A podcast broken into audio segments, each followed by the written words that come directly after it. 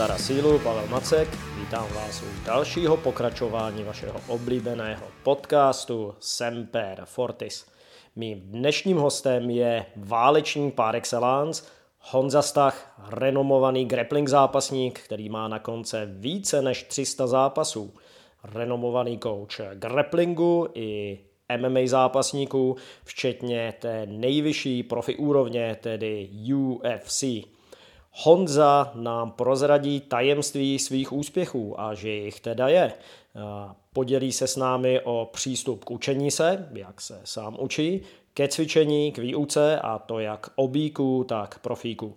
Podíváme se na rozdíly mezi grapplingovými styly, jako je BJJ a obecně takzvaný submission wrestling a MMA, kde jsou samozřejmě navíc kopy, údery a další záležitosti. No a prozradí nám ty nejdůležitější typy pro nováčky i profíky, jak pro trénink, tak eh, soutěže. Byl to naprosto parádní pokec, strašně moc jsem se naučil, byla to paráda, takže hurá, jdeme na to.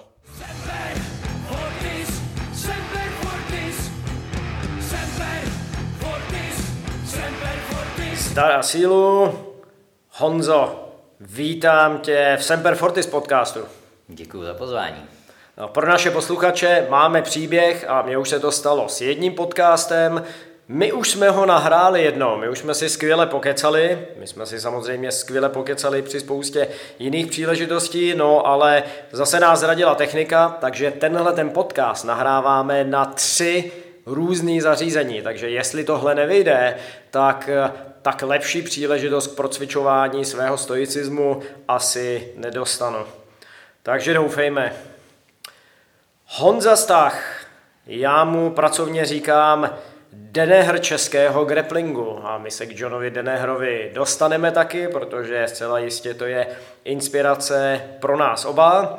A já se tě, Honzo, každopádně na začátek zeptám, jaká je tvoje bojovnická přezdívka, protože každý je nějaký prostě minimálně Terminátor, nebo Robocop, nebo, nebo něco takového, takže Honza, Stach, tak co je, co je to prostřední? Ale to prostředí tam zatím nic není. Možná tam časem něco vznikne, ale jak někteří bojovníci mají tendence si tam něco vymyslet sami. Eh, samozřejmě tak tyhle tendence já určitě nemám. Samozřejmě velice často nějak eh, vyplyne ta přezdívka třeba nějakým upravením jména, příjmení nebo vznikla nějakou vtipnou situací, třeba jako pršího, ale mně se zatím nic tady takhle jako nechytlo, že by, že by se u mě nějaká taková přezdívka stabilizovala, takže já svůj bojovnický jméno ještě nemám. Aha, aha, zmínil si Pršího, náš společný kamarád, který ho zdravíme, a tak mě napadá, že Prší a Bubák, náš další společný kamarád, kterého také zdravíme, že myslím že tyhle ty dva by ti mohli vymyslet určitě nějaký zajímavý bojovnický jméno, který bude zcela jistě velmi originální a zcela jistě nezapadne. Co myslíš? Já jsem si jistý, že by určitě něco vymysleli. Rozhodně souhlasím s tím, že by to taky bylo originální, čím si už nejsem tak jistý, jestli bych pak byl schopný tady takový jméno používat. Eh, obávám, obávám se téhož, takže spíš to necháme tak, aby to uh, vyšlo tak uh, nějak přirozeně. Já, Honzo, samozřejmě na tebe jsem narážel, než jsme se konečně potkali, zleva zprava, slyšel jsem odevšat z kruhu bojových umění a sportu a Honza Stach, Honza Stach, to jméno se mi pořád objevovalo a všichni říkali, hele, ty toho musíš fakt potkat, ten je fakt dobrý, tak se chci zeptat, jak to, že jsi tak dobrý? Jaký je tvoje tajemství, že jsi tak dobrý v tom grapplingu a v těch bojovkách obecně? Tak já bych řekl, že hodně pomáhá, když má člověk rád to, co dělá mm-hmm. a když s tím stráví hodně času. Spoustu trenérů se hodně zaklíná tím, že ten sport dělá, protože ten sport mají rádi, ale že to nedělají pro peníze a potom eh, v návaznosti na to mají svůj jako eh, full-time job, kde, kde prostě tráví spoustu času a když to pak skonzu, s, s nějakým způsobem zkompletují eh, s tím, že mají nějaký prostě další koníčky, rodinu a, a povinnosti, tak jim na ten sport bude strašně málo času.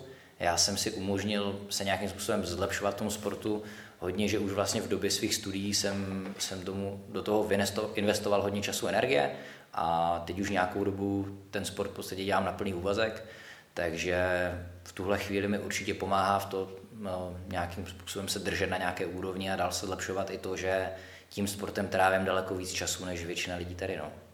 Takže ten čas určitě pomáhá taky. Mm-hmm. A další věc, že si myslím, že jsem relativně takový analytický typ a že přestože na začátku mě moji trenéři dobře pomáhali a vybavovali těma technikama, tak velmi brzo jsem se dostal do, do stavu, že uh, jsem potřeboval pak pokračovat dál, dál, dál učit se nové, nové věci. A hodně mě bavilo analyzovat a rozebírat zápasy na světové úrovni mm-hmm. a dělat si z nich nějaké rozbory. A, a potom u těch zápasníků, kterých mi třeba odpovídali váhově, technicky, tak jsem začal zkoušet věci, které dělali oni. A takhle vlastně trošku stylem pokus omyl, ale v kombinaci s těma analýzama zápasů jsem takhle začal si vychytávat nějaký svůj vlastní styl. No. Mm-hmm. Ty jsi tam zmínil několik eh, důležitých a zajímavých věcí, které mě se třeba honí hlavou poslední dobou. Eh, já se budu snažit být stručný, protože už, už mi lidi říkají, že si zvu lidi do podcastu, abych jim říkal, co se já si myslím, ale já to beru jako takovou debatu. Jo?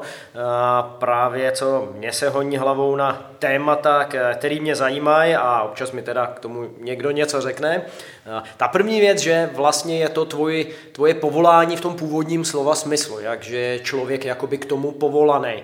Mně se nedávno někdo zeptal, jestli bych uvažoval jako o změně povolání, jo? že bych začal dělat něco úplně jiného. Já nevím, stavět weby, anebo třeba řídit kamion, nebo něco takového. To by dopadlo hrozně teda, asi obojí. No a já jsem říkal, že ne prostě, že to, co dělám, to, co učím, tak to sám skutečně dělám. A na mě za prvý eh, je to takové jako bejč, že teda jako bych byl pokrytec, bych říkal, že teda cvičím kettlebell a cvičím dechové cvičení a udržuju nějakou životosprávu a pak jsem to dělal úplně jinak. Takže mě to vlastně nutí eh, na sobě pracovat a za druhý ten, ten experiment na jednom člověku, což jsem já, když člověk zjistí, že jako to, co jsem se naučil od svých učitelů, že je fakt tak dobrý a přínosný, tak eh, že to můžu předávat dál. Takže myslím si, že v tomhle jsme velmi požehnaní, že děláme to, co nás baví a jak pravil jeden moudrý muž, když člověk dělá to, co ho baví, tak eh, nemusí pracovat ani, ani jeden den v životě. Druhá věc, a my se k ní vrátíme ještě, je ten způsob, jakým ty se sám učíš. A v tomhle my se třeba v něčem odlišujeme a já se tě pak na to zeptám podrobněji. Ale nejprve bych se tě zeptal, poprosil bych tě o takovou analýzu. Samozřejmě všichni si pamatujeme ten nástup grapplingu, brazilského jiu-jitsu, Gracie jiu-jitsu na prvním UFC a vlastně v těch prvních UFC a dneska už je samozřejmě absolutně nemyslitelný, že by tam někdo, kdo nemá nějakou grapplingovou zkušenost, vůbec byl schopen vkročit do té klece. Jaký by si viděl rozdíl mezi takovým tím old school BJJ, když to vezmeme až zpátky, prostě Helio Gracie nebo Gracie Family, takový ty začátky, potažmo třeba ty první UFCčka. A kam se to posunulo a jak to vypadá dnes. Takže grappling tehdy a grappling, grappling dneska. Tak, ten rozvoj určitě byl hodně dynamický, stalo se tam toho spoustu, ale vždycky, když se něco rozvíjí, málo kdy se to rozvíjí nějakým lineárním směrem, takže i tady v tomhle případě se to hodně rozvětvovalo. To Gracie Jiu-Jitsu tady v té původní podobě, ve kterého se rozšířilo do, do širšího povědomí právě potom UFC 1, tak to byl vlastně systém boje na zemi, který sloužil v té době hlavně k poražení lidí, kteří prostě na té zemi se až tak moc neorientovali a bylo to v podstatě proto, aby fungovalo na kohokoliv, i, i když ten člověk bude větší a silnější než vy. Hlavní myšlenka, nebo jedna z hlavních, ze které vlastně vycházela, ten systém na zemi, je, že ve většině bylo to vlastně taková velká díra v přípravě ostatních zápasníků, kdy přestože třeba v karate, v judu figurovala do nějaké míry i ta ground game, ten boj na té zemi, tak eh, na něm nebylo dávaná, dávaný takový důraz a i když se tam někdo učil nějaké techniky, tak nebylo vůbec běžné, že by se tam běžně odehrávaly nějaký delší sparingy nebo kontrolní boj, což je v hmm. podstatě hlavní, hlavní taková nějaký reality check té efektivnosti toho, co člověk dělá, že si to odsparuje proti plnému odporu, vyzkouší si, jak ty věci opravdu fungují, když pak ten soupeř opravdu nechce mu něco nabídnout. A právě skrz to, že oni 90% řekněme toho boje realizovali na té zemi, zatímco v těch ostatních systémech, pokud vůbec tam těch 10% na té zemi bylo, tak to bylo hodně, tak pak jakmile tam byli schopni ten boj přenést, tak, tak dominovali. Co tam ještě hodně pomáhá, že dominovali, i když nebyli schopni ten boj přenést tak, že by toho soupeře hodili, tak jim stačilo si ho i vtáhnout na sebe a nevadilo jim bojovat i z těch spodních pozic, což je zase obrovská výhoda do toho boje, když mi stačí se jakkoliv dostat na zem, tak je to zase o mnoho jednodušší, než když toho soupeře musím hodit, kontrolovat, tak mi to zase hodně rozšíří ty možnosti.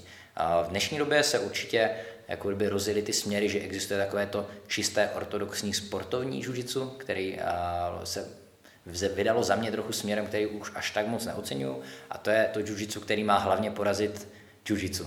Je to pak turnaj, kdy když to vyženeme do extrému, tak soupeři hledají skulinku v pravidlech, aby mohli skórovat nějakou malou výhodu rozhodčích a pak za nerozhodného stavu dostali, dostali teda to rozhodnutí.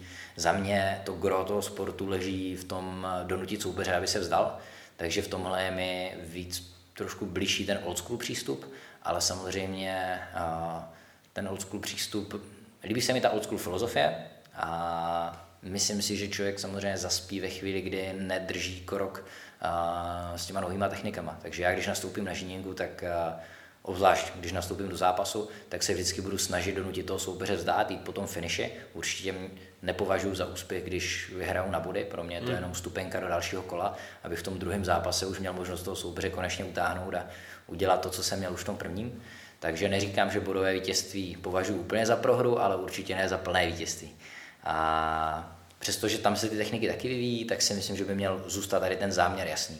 A pak zase to jiu bude trošku jiné pro MMA, kde vlastně taky spustilo třeba tady v Česku, bych řekl, do jisté míry takovou revoluci tady v tomhle směru, protože spoustu lidí se teď zajímá o MMA, když by se udělal prostě průzkum tady nějaké širší veřejnosti, jak jsou obeznámení s, s tím, co to vůbec MMA je, tak teďka by ten průzkum vypadal hodně jinak než třeba 10 let zpátky, mm. přestože už tady probíhaly nějaké gala večery, probíhaly tady nějaké akce, tak to bylo hodně v plenkách. A z velké části i díky Octagonu a UFC a dalším organizacím, ale u nás tady v Česku a na československé scéně, hlavně, hlavně tomu Octagonu, se to povědomí obrovsky zvedlo. A, a grappling a jiu je nedílná součást celého toho systému, takže tohle v podstatě i mě pomáhá. Já třeba v tuhle chvíli, kdy ten podcast nahrávám, já jsem tady v Praze, že učím pětidenníkem v Reinders MMA, kde André Reinders vytváří skvělý zázemí pro největší československý tým jako profesionálního MMA, má jako největší, největší základnu bojovníků a snaží se jim takhle pozvat dobré lidi z různých oblastí a teďka, teďka se věnujeme prostě během toho týdne, jdem každý den dvou fázi a věnujeme se tady tomu rozvoji a právě díky tomu, jak vyrostl ten sport, tak se do něj dá zpátky investovat. A ať už je to nějaká silová příprava, strava, vzdělávání v těchto věcech, vychytávání regenerace, spousty těchto věcí, ale taky investice do kvalitních koučů, abyste si mohli pozvat specialisty na jednotlivé disciplíny a, a, a kvalitní třeba zápasníky a trenéry i ze zahraničí. Mhm. Tady je zajímavý, jak vlastně to udělalo takový oblouk, že jo, ten původní příběh, jak se judo, potažmo jujutsu dostalo do světa oproti těm technikám, které jako Eh, jasně jsou nebezpečný, vrazím někomu prst do voka, kopnu ho mezi nohy a tak dále, ale to se nedá moc cvičit eh, s tou reálnou sílou a s tím reálným kontaktem. A samozřejmě tehdy v tom 19. století neměli ochranný vybavení vůbec žádný, eh, tak to, co udělal Jigoro Kano, že se zamyslel a říkal, hm, tak já mám dvě možnosti, buď teda budeme cvičit všechny ty údery na vohryzek a kopy mezi nohy, a nebo teda prostě osekáme ty techniky, tak aby jsme mohli víc cvičit, ale víc cvičit plnou silou, plnou rychlostí a plným kontaktu. A v tom slavném turnaji, eh, který tenkrát uspořádala eh, Japonská císařská akademie, tak vyhráli naprostou většinu soupeřů, i když měli vlastně to omezený kurikulum. No a to brazilský Gracie Jiu-Jitsu, že jo, proslavený díky, díky Gracie Family, tak to původní zázemí určitě bylo sebeobraný a do dneška různý Gracie Academies tak si to stále drží a berou to jako, jako bojový umění.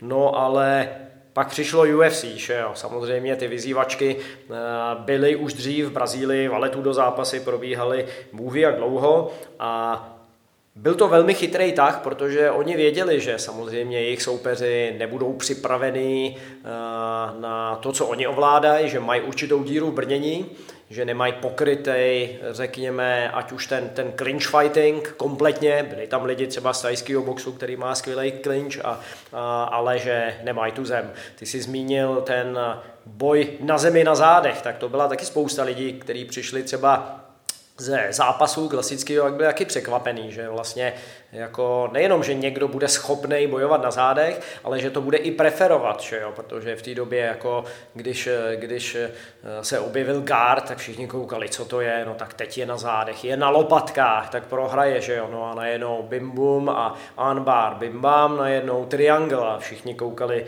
co to, co to sakra je. Eh, máš nějakou zkušenost z Luta Livre, protože to, vím, že tam je velká hřebnivost v Brazílii mezi, mezi brazilským jiu a mezi luta livre, tak jenom jestli by si mohl k tomu něco říct, jestli něco o luta livre? Když bychom takhle brousili směrem do té historie, tak právě řekněme, že jsou to takové dva konkurenční systémy, které jsou si ale velice podobné, právě brazilské jiu a taky v Brazílii působící luta livre. A Často tam byly nějaké tendence srovnávat ty styly a skrz dnešní popularitu asi můžeme jasně říct, že to Brazilian Jiu-Jitsu je to, které většina lidí zná, ale ty systémy od sebe nemají zase tak daleko. Já bych u Luta Livre z toho, co o něm řekl, že klade ještě větší důraz, řekl bych, že trošku víc opomíjí páky a trošku víc se fixuje na škrcení, takže když hmm. se podívá člověk na někoho, kdo se vyloženě specializuje v Luta Livre, tak bych řekl, že ještě víc dominantně tam uvidí nějaké techniky headlocků, je tam fakt, jako to škrcení je dominantně zastoupené, řekl bych to brazilské jiu méně diskriminuje a, a hmm. víc jako asi bere v úvahu celé to tělo. Když bych měl nějak generalizovat, což je samozřejmě těžké, protože ten styl se může lišit mezi jednotlivými školami a, a podle toho nějaký ty pravidel se připravují a tak dále. A, ale v zásadě, když uh, bychom Myslím si, že, že je to boj dvou lidí, kteří si nemůžou přijít na jméno, ale přitom jsou si velmi podobní, hmm. když bych to měl říct hmm. za sebe. Hmm. Ta, ta asi největší revoluce byla skutečně po tom prvním UFC a po těch prvních uh, UFC, který byly, přišla Pride, že jo, a samozřejmě všichni začali studovat Gracie Jiu-Jitsu, Jiu-Jitsu začali studovat grappling a to umění díky tomu, že samozřejmě to začalo trénovat víc lidí, fungovala tam zpětná vazba, což je skvělý vlastně i na moderním MMA, že to je stále otevřený systém. A jsou tam jasně vidět takový určitý fáze od toho, řekněme, divokého začátku a pak najednou se tam začali objevovat lidi, já nevím, sketch wrestlingu nebo pak Machida éra prostě, který tam přinesl úplně jiný typ postoje v karate, lidi, lidi jako, já nevím, Chuck Liddell, ta slavná éra, který zase jako parádně dominovali eh, i v tom postoji tyto Ortiz. Jak bys viděl, pokud bychom jako takovou tu, řekněme, tu první revoluci bylo, řekněme to judo, jujutsu versus, versus ty starý ryze sebeobraný systémy, ta nějaká druhá revoluce, řekněme Gracie rodina, třetí revoluce UFC, nástup těch grapplingových umění a vůbec zrod celého MMA. Jaký bys tam viděl nějaký největší změny za posledních pár let? A může to být pár let, anebo třeba 10-15 let. Co se proměnilo v tom grapplingu obecně? Něco, co tam fakt jako vystává, co je jiný, co se nedělalo předtím? Já bych řekl, že největší revoluce od nástupu UFC v grapplingu a jiu-jitsu byla asi zásluhou Johna Denehra, který přišel a odhalil, jak vlastně předtím tom UFC 1 byla odhalena ta neznalost většiny systémů v boji na zemi, tak on odhalil jednu takovou velmi nerozvinutou část jiu-jitsu oproti těm ostatním systémům, což byly, nebo oproti jiným částem toho sportu, což byly legloky a páky na nohy, které Fesorov měli velice špatnou pověst a dokonce přišeli s vysvětlením John Danaher, proč tomu tak bylo, protože vlastně ta standardní hierarchie je, že v jiu se snažím dostat soupeře dolů, přejít jeho gard, překonat ty nohy, kterými on se může bránit a potom, jakmile vlastně takhle progresivně přes nohy, přes se dostanu k horní polovině těla, tak buď nasazím, nasadím nějakou páku na horní polovinu těla nebo nějaké škrcení. A legloky takhle vybočovaly v té hierarchii a soupeř na ní může zautočit i dřív, než překoná gard soupeře, to znamená dřív, než přejde jeho nohy a tím pádem jsou dostupné relativně kdykoliv. Ale protože dřív se k ním právě častěji uchylovali lidi, kteří nebyli dostatečně dobrý v tom standardním systému, kdy měli ty nohy přejít a teprve pak zautočit na ty dominantní věci, tak se nejčastěji k těm leglokům právě, leglokům právě uchylovali zápasníci, kteří třeba nebyli tak technicky vyspělí, takže i to pak vedlo částečně k tomu. Z tohohle vznikla i legendární hláška Johna Nehra z toho jednoho podcastu, kdy vysvětloval ten systém. Ten bojovník, který teda nebyl schopný překonat ten guard toho soupeře, tak si řekl, fuck it, I'll try a leglock. A, a z toho pak vznikla jako legendární hláška, která se od té doby jako cituje fuck it, try leglock. Ale v podstatě... Nouze naučila Dalibora Housti.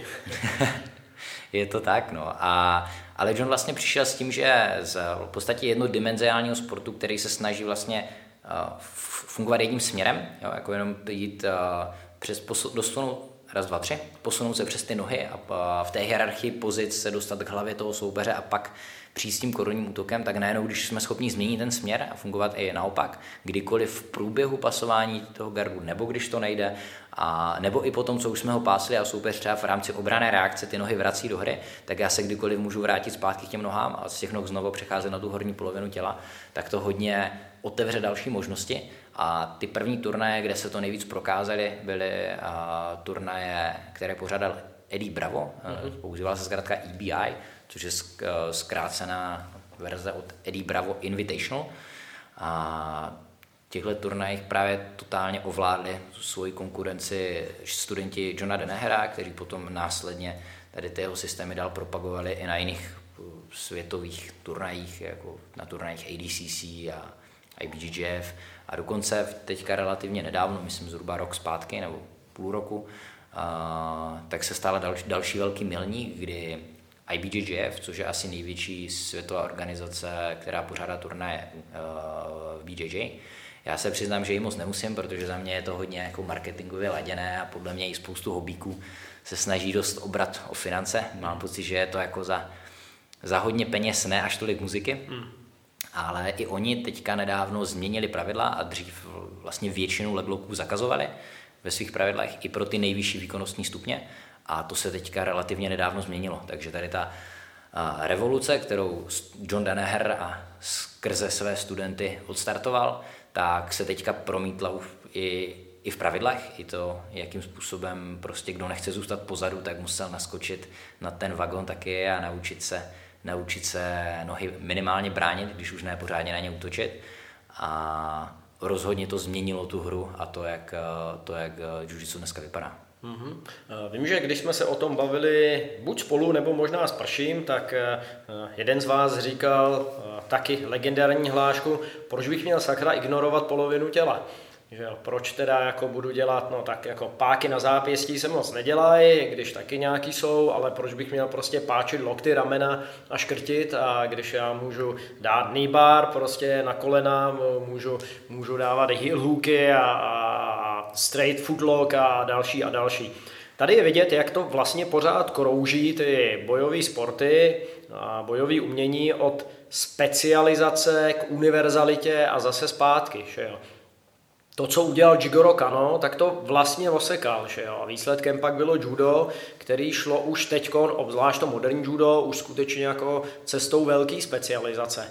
Jo? A DTO, řekněme, v těch úderových a bojových eh, sportech, tak od toho původního pankracionu, což bylo takový MMAčko, kde se taky smělo všechno a ještě víc, eh, tak Prostě se to osekávalo, až výsledkem byl nejpopulárnější úderový postojový systém box, že jo?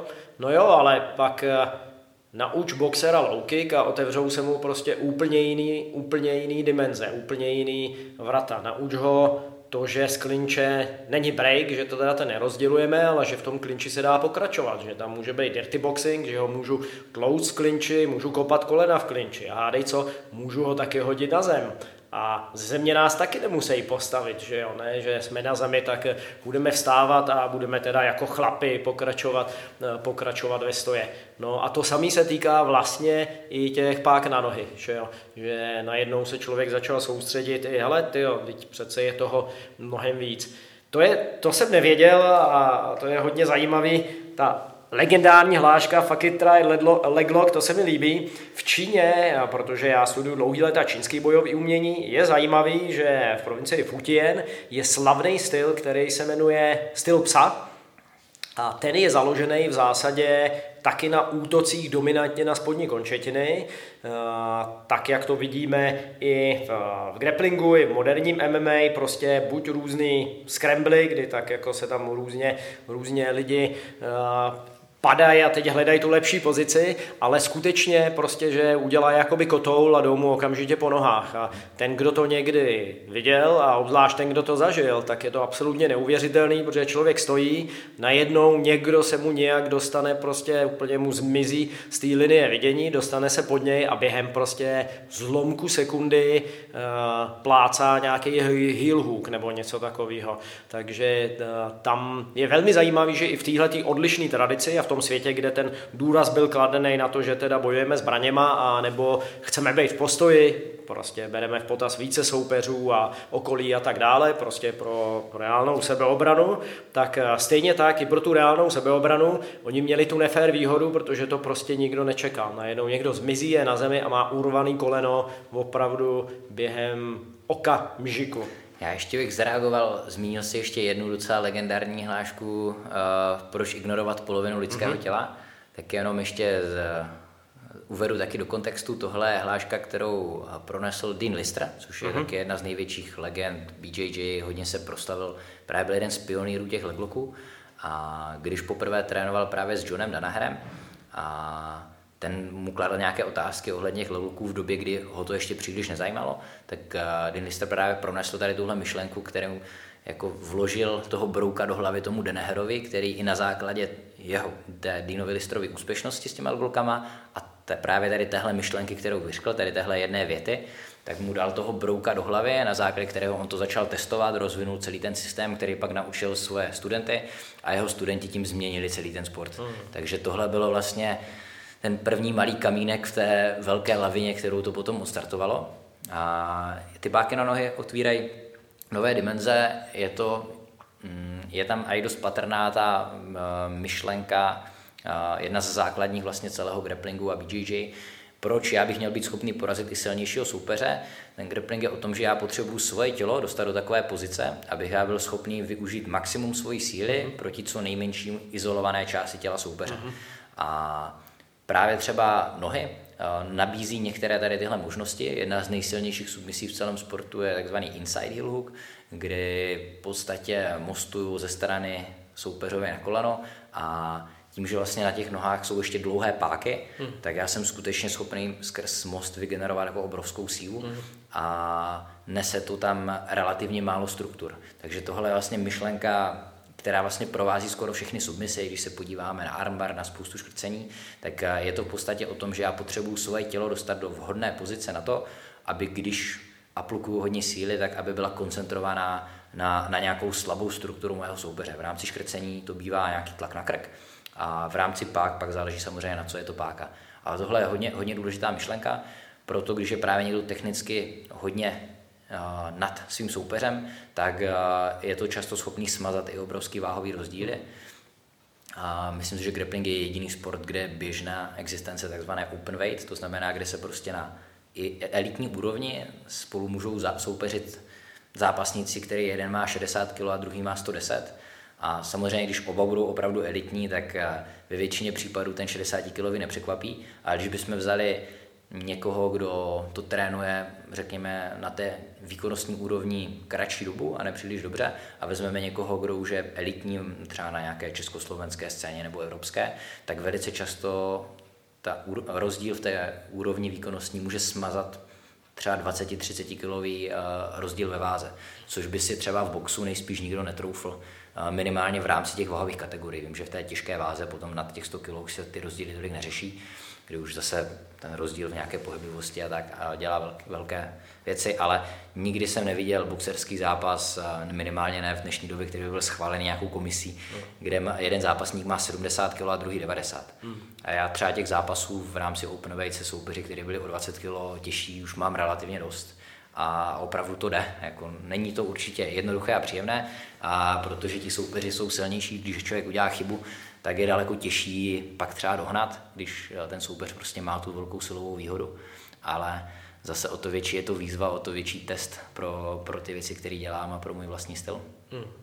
Jiu-jitsu pro posluchače v původně v japonštině znamená jemné umění. Neznamená to, že ta síla není potřeba, no ona je potřeba, je potřeba ji vybudovat, ale pak ji používat co nejméně, co člověk potřebuje, protože pak ušetří spoustu sil.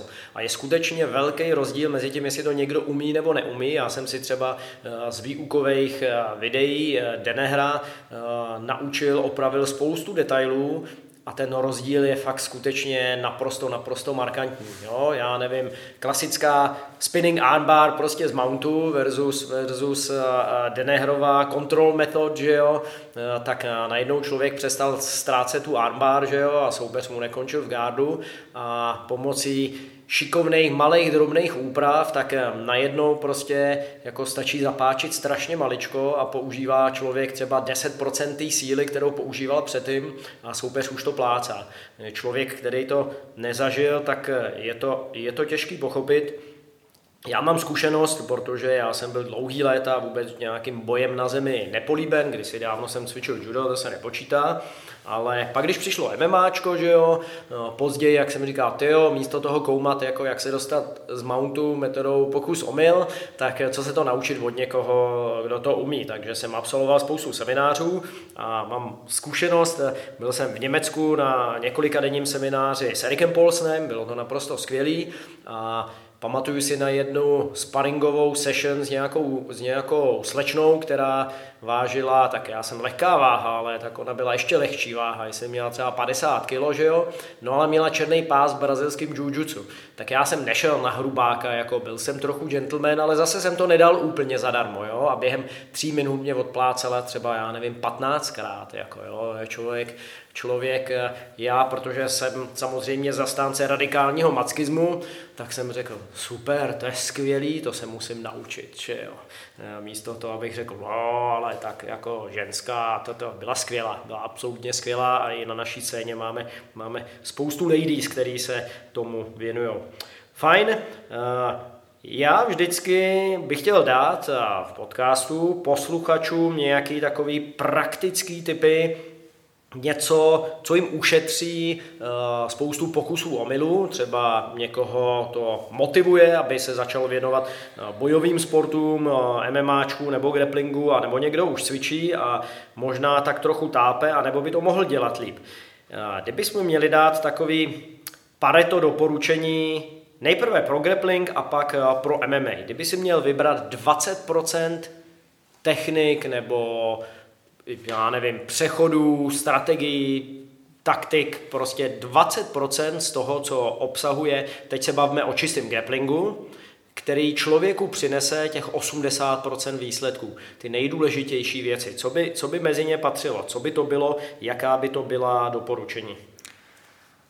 Tak ještě uděláme jedno takový generalističtější doporučení hned na začátku mm-hmm. a to je s výběrou toho s výběrem, kde člověk trénuje a pod kým. Mm-hmm. A, takže hodně dobře si pomůžete do, do budoucna, a když si na začátku vyberete člověka, který, e, trenéra, instruktora, učitele, který vám sedí jako člověk a který je dobrý.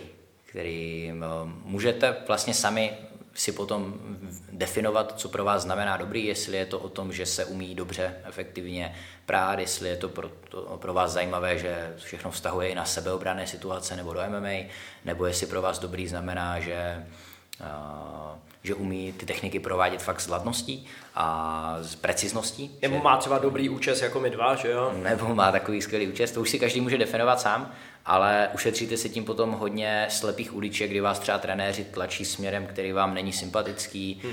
a ono to může a nemusí být pro vaše dobro. Do sportu, do sebeobrany, do ofenzivního, defenzivního. Hmm. Je to, takže za mě ideální je, když se pak začnete učit techniky, tak typově se řídit tím, co prostě dobře funguje pro vaši třeba váhovou kategorii, protože i ty nejvíc vysokoprocentní techniky se můžou malinko lišit na základě toho, jestli já budu mít 50 kg nebo 150. Hmm.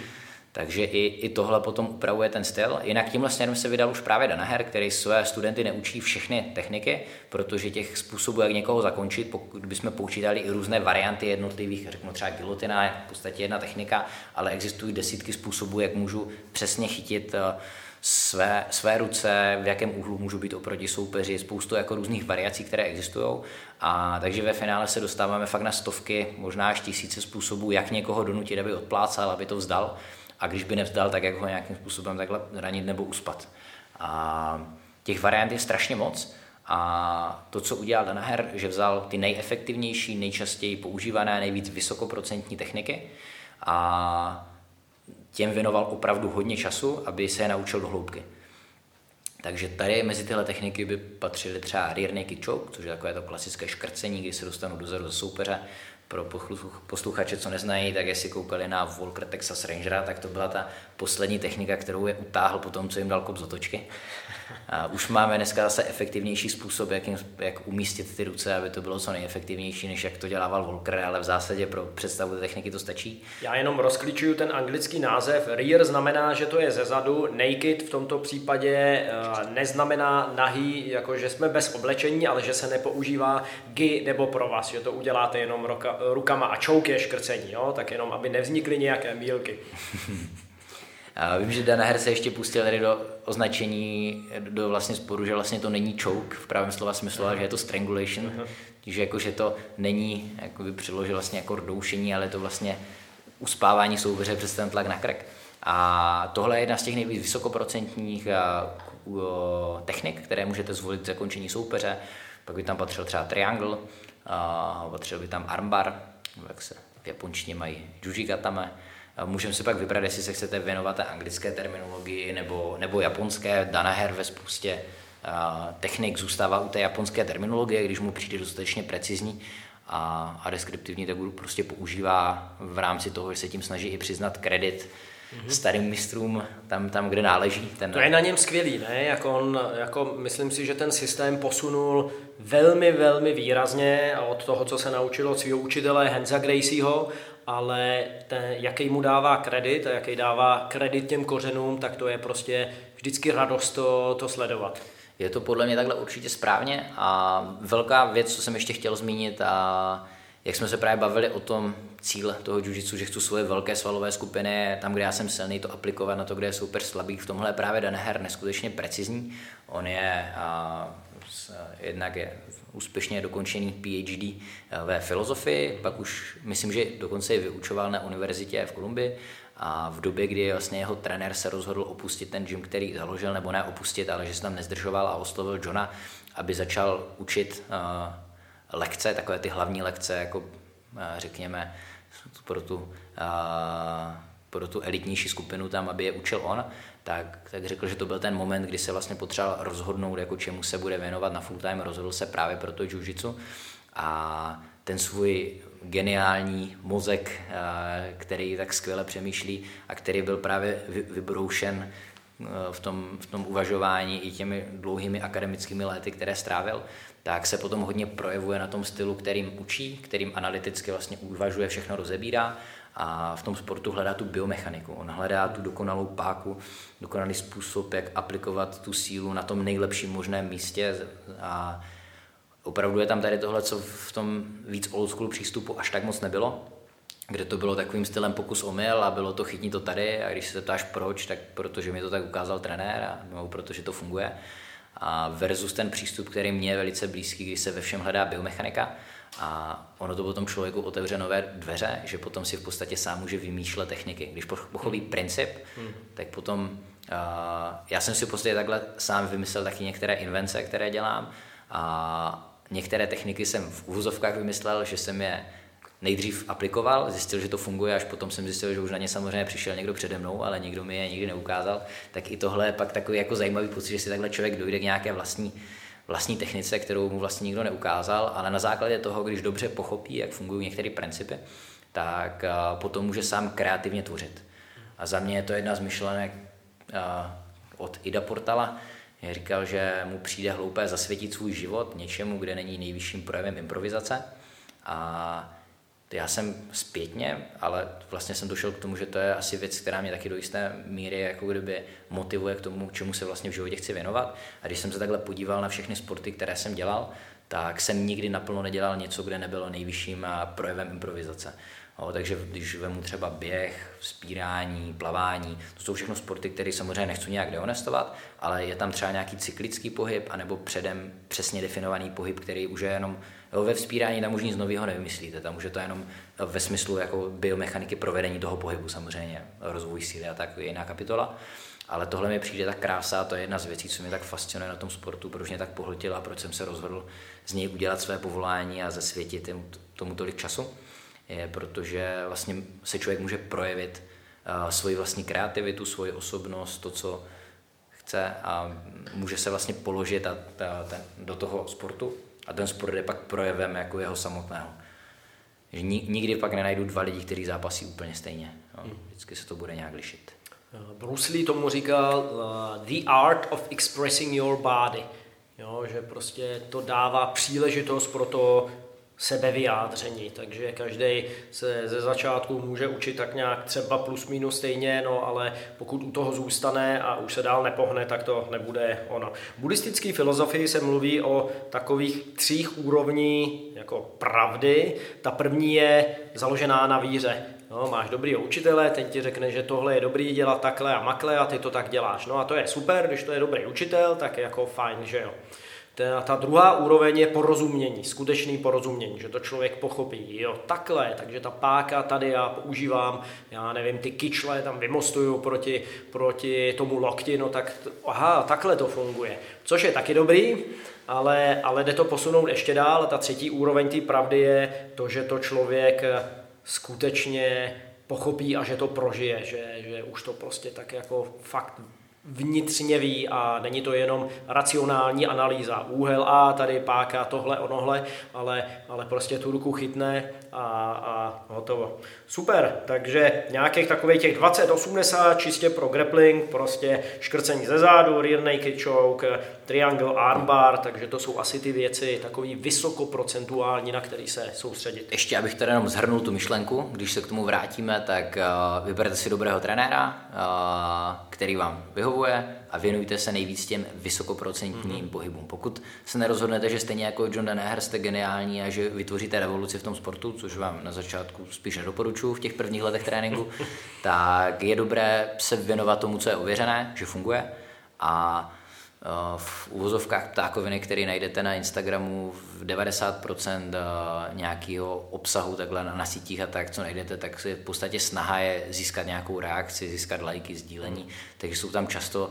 Originalita o, za každou cenu. Originalita za každou cenu a ve valné většině případů na úkor efektivitě. Hmm. Deneher, že jo, má skvělý ty analýzy a v zásadě se furt točí okolo těch asi, já nevím, šesti submission, že jo.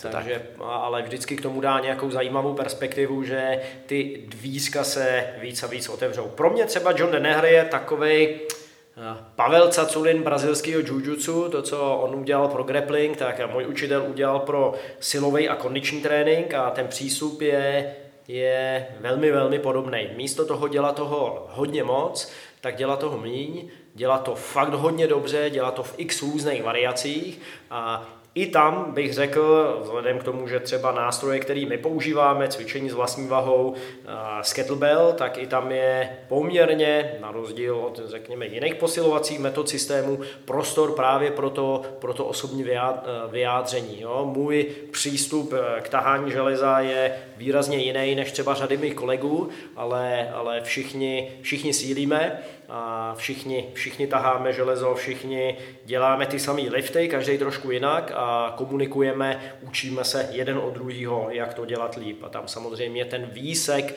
je výrazně, výrazně menší těch fyzických kvalit, než řekněme pak eh, v tom všeboji, v tom, v tom pankracionu, v tom MMAčku, který je prostě eh, super pestrý.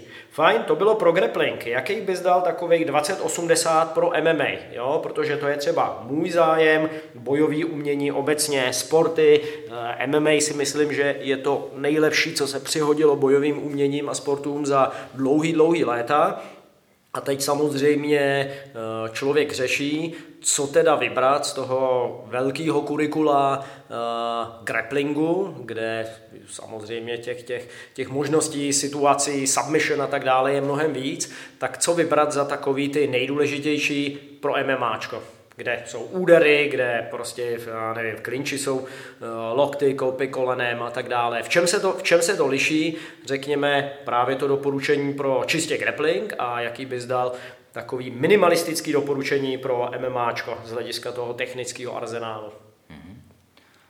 Tak já mám, já jsem začínal uh, s tajským boxem, to byl můj první kontakt s nějakými bojovými úpolovými sporty, uh, ve kterým jsem pak i závodil a mám nějaké drobnější zkušenosti s MMA, jenom pár nějakých amatérských uh, zápasů, ale přestože tam nějaké zkušenosti mám, tak určitě už je to trošku mimo moji expertizu na to, abych si troufl tady říct, co je ideální pro trénink MMA, takže moje první odpověď zní nevím, ale když by se mě stejně ptal, stejně se tě zeptám, že to stejně nebude... víš rozhodně mnohem, mnohem víc než já, většina posluchačů, takže budu na tom trvat. Když, když to vezmeme tak, že vezmeme v úvahu, že to není moje expertiza, že spíš vyjadřuju svůj názor, než, než něco, za co se opravdu můžu postavit a uměl bych si to obhájit proti někomu, někomu advanced, kdo se tomu věnuje dlouho, tak na mě působí, že jedna z hodně důležitých věcí je tam právě práce na nohou. Teď to znamená nějaký pohyb v prostoru, orientace a pohyb v prostoru. A pro mě třeba hodně zajímavá informace byla, že Damien Maya, to je jeden z největších legend a zápasníků v brazilském jiu Jsem velký fanoušek. Tak, který je za mě úžasný člověk, jakým způsobem třeba komunikuje, mm. že hodně v, v kontrastu s tím, jak se dneska prezentuje hodně MMA zápasníků. Mm a ještě ve svých asi 43 letech pořád patřil jako ke špičce v UFC a ten třeba říkal, že velkou část svou tréninku tráví jako v podstatě boxerskými drilly a footworkem, to znamená práci na nějaké svoji mobilitě na nohách, aby byl schopen efektivně se orientovat v prostoru, zkracet vzdálenosti, vytvářet úhly na soupeře a tohle jsou strategie, které potom můžete využít jak k tomu, abyste vytvořili optimální nějakou situaci, kterou vy chcete, a to může být nabrat větší vzdálenost, vytvořit úhel, zkrátit vzdálenost, to už záleží na vaší strategii.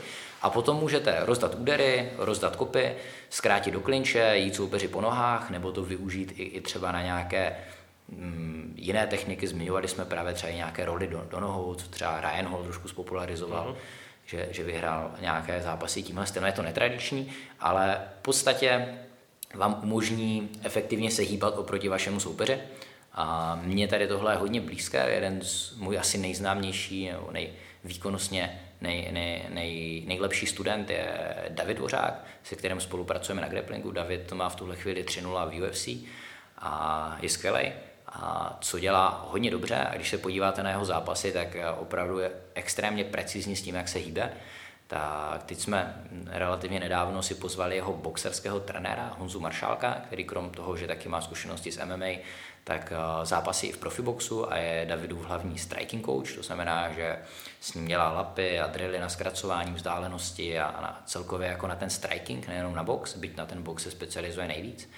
A opravdu klade velký důraz na to, jak se na těch nohách hýbat správně. A to, jestli vy to potom využijete k tomu, abyste hlavně kopali, nebo hlavně boxovali, anebo jenom abyste proti těm boxerům měli zkrátit a pak je vzít na zem, to už je na vás. Takže za mě tady ten pohyb, mm-hmm. foodwork, zkracování vzdálenosti je určitě dobře investovaný čas. A to MMA je náročnější v tom, že těch možností máte strašně moc a i když se podíváme na úplnou elitu, tak se tam ty styly relativně dost mohou lišit. Takže co já bych doporučil na začátku se vrhnout do toho tréninku trošku víc všestraně a i podle toho, co vám tak nějak půjde samo, a třeba i podle toho, co vaši trenéři jsou schopni vám nejvíc nabídnout, tak se rozvíjet, rozvíjet tady v tomhle. Jo? Když bych uh, trénoval u Denehera, tak si dovedu představit, že bych možná trochu větší část svého tréninku věnoval grapplingu, kde on je naprostá extra třída.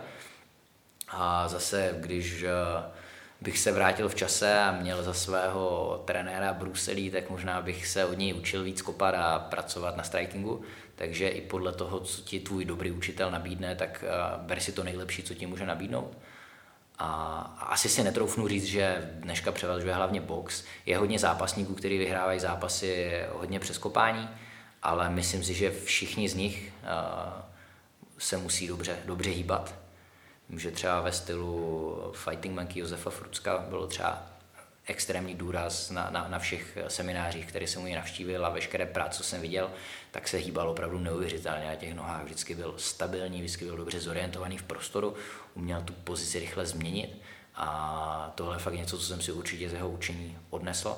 A teď, když se vlastně dívám a hledám slabé místa v tom, co dělám, tak tohle je něco, k čemu se hodně rád vracím a, a ten footwork si myslím, že je potom brána do spousty dalších věcí. Když nefungují nohy, když se podíváte na Mikea Tysona, tak on nikdy nedal úder, přestože všichni vidí ty strašné granáty a vidí, jak tomu soupeři letí ta hlava na druhou stranu, tak to, kde byste se měli dívat na, na, na to, co se, co se děje, tak se dívejte na to, jak on se předtím hýbe na těch nohách, jak si mm-hmm. připraví všechny ty situace. Mm-hmm. Protože dát granát umí, umí spousta boxerů, ale málo kdo z nich se umí dostat do té pozice mm-hmm. s tím dobrým timingem, kdy je dobré ten granát dát a kdy ho můžou trefit. Mm-hmm.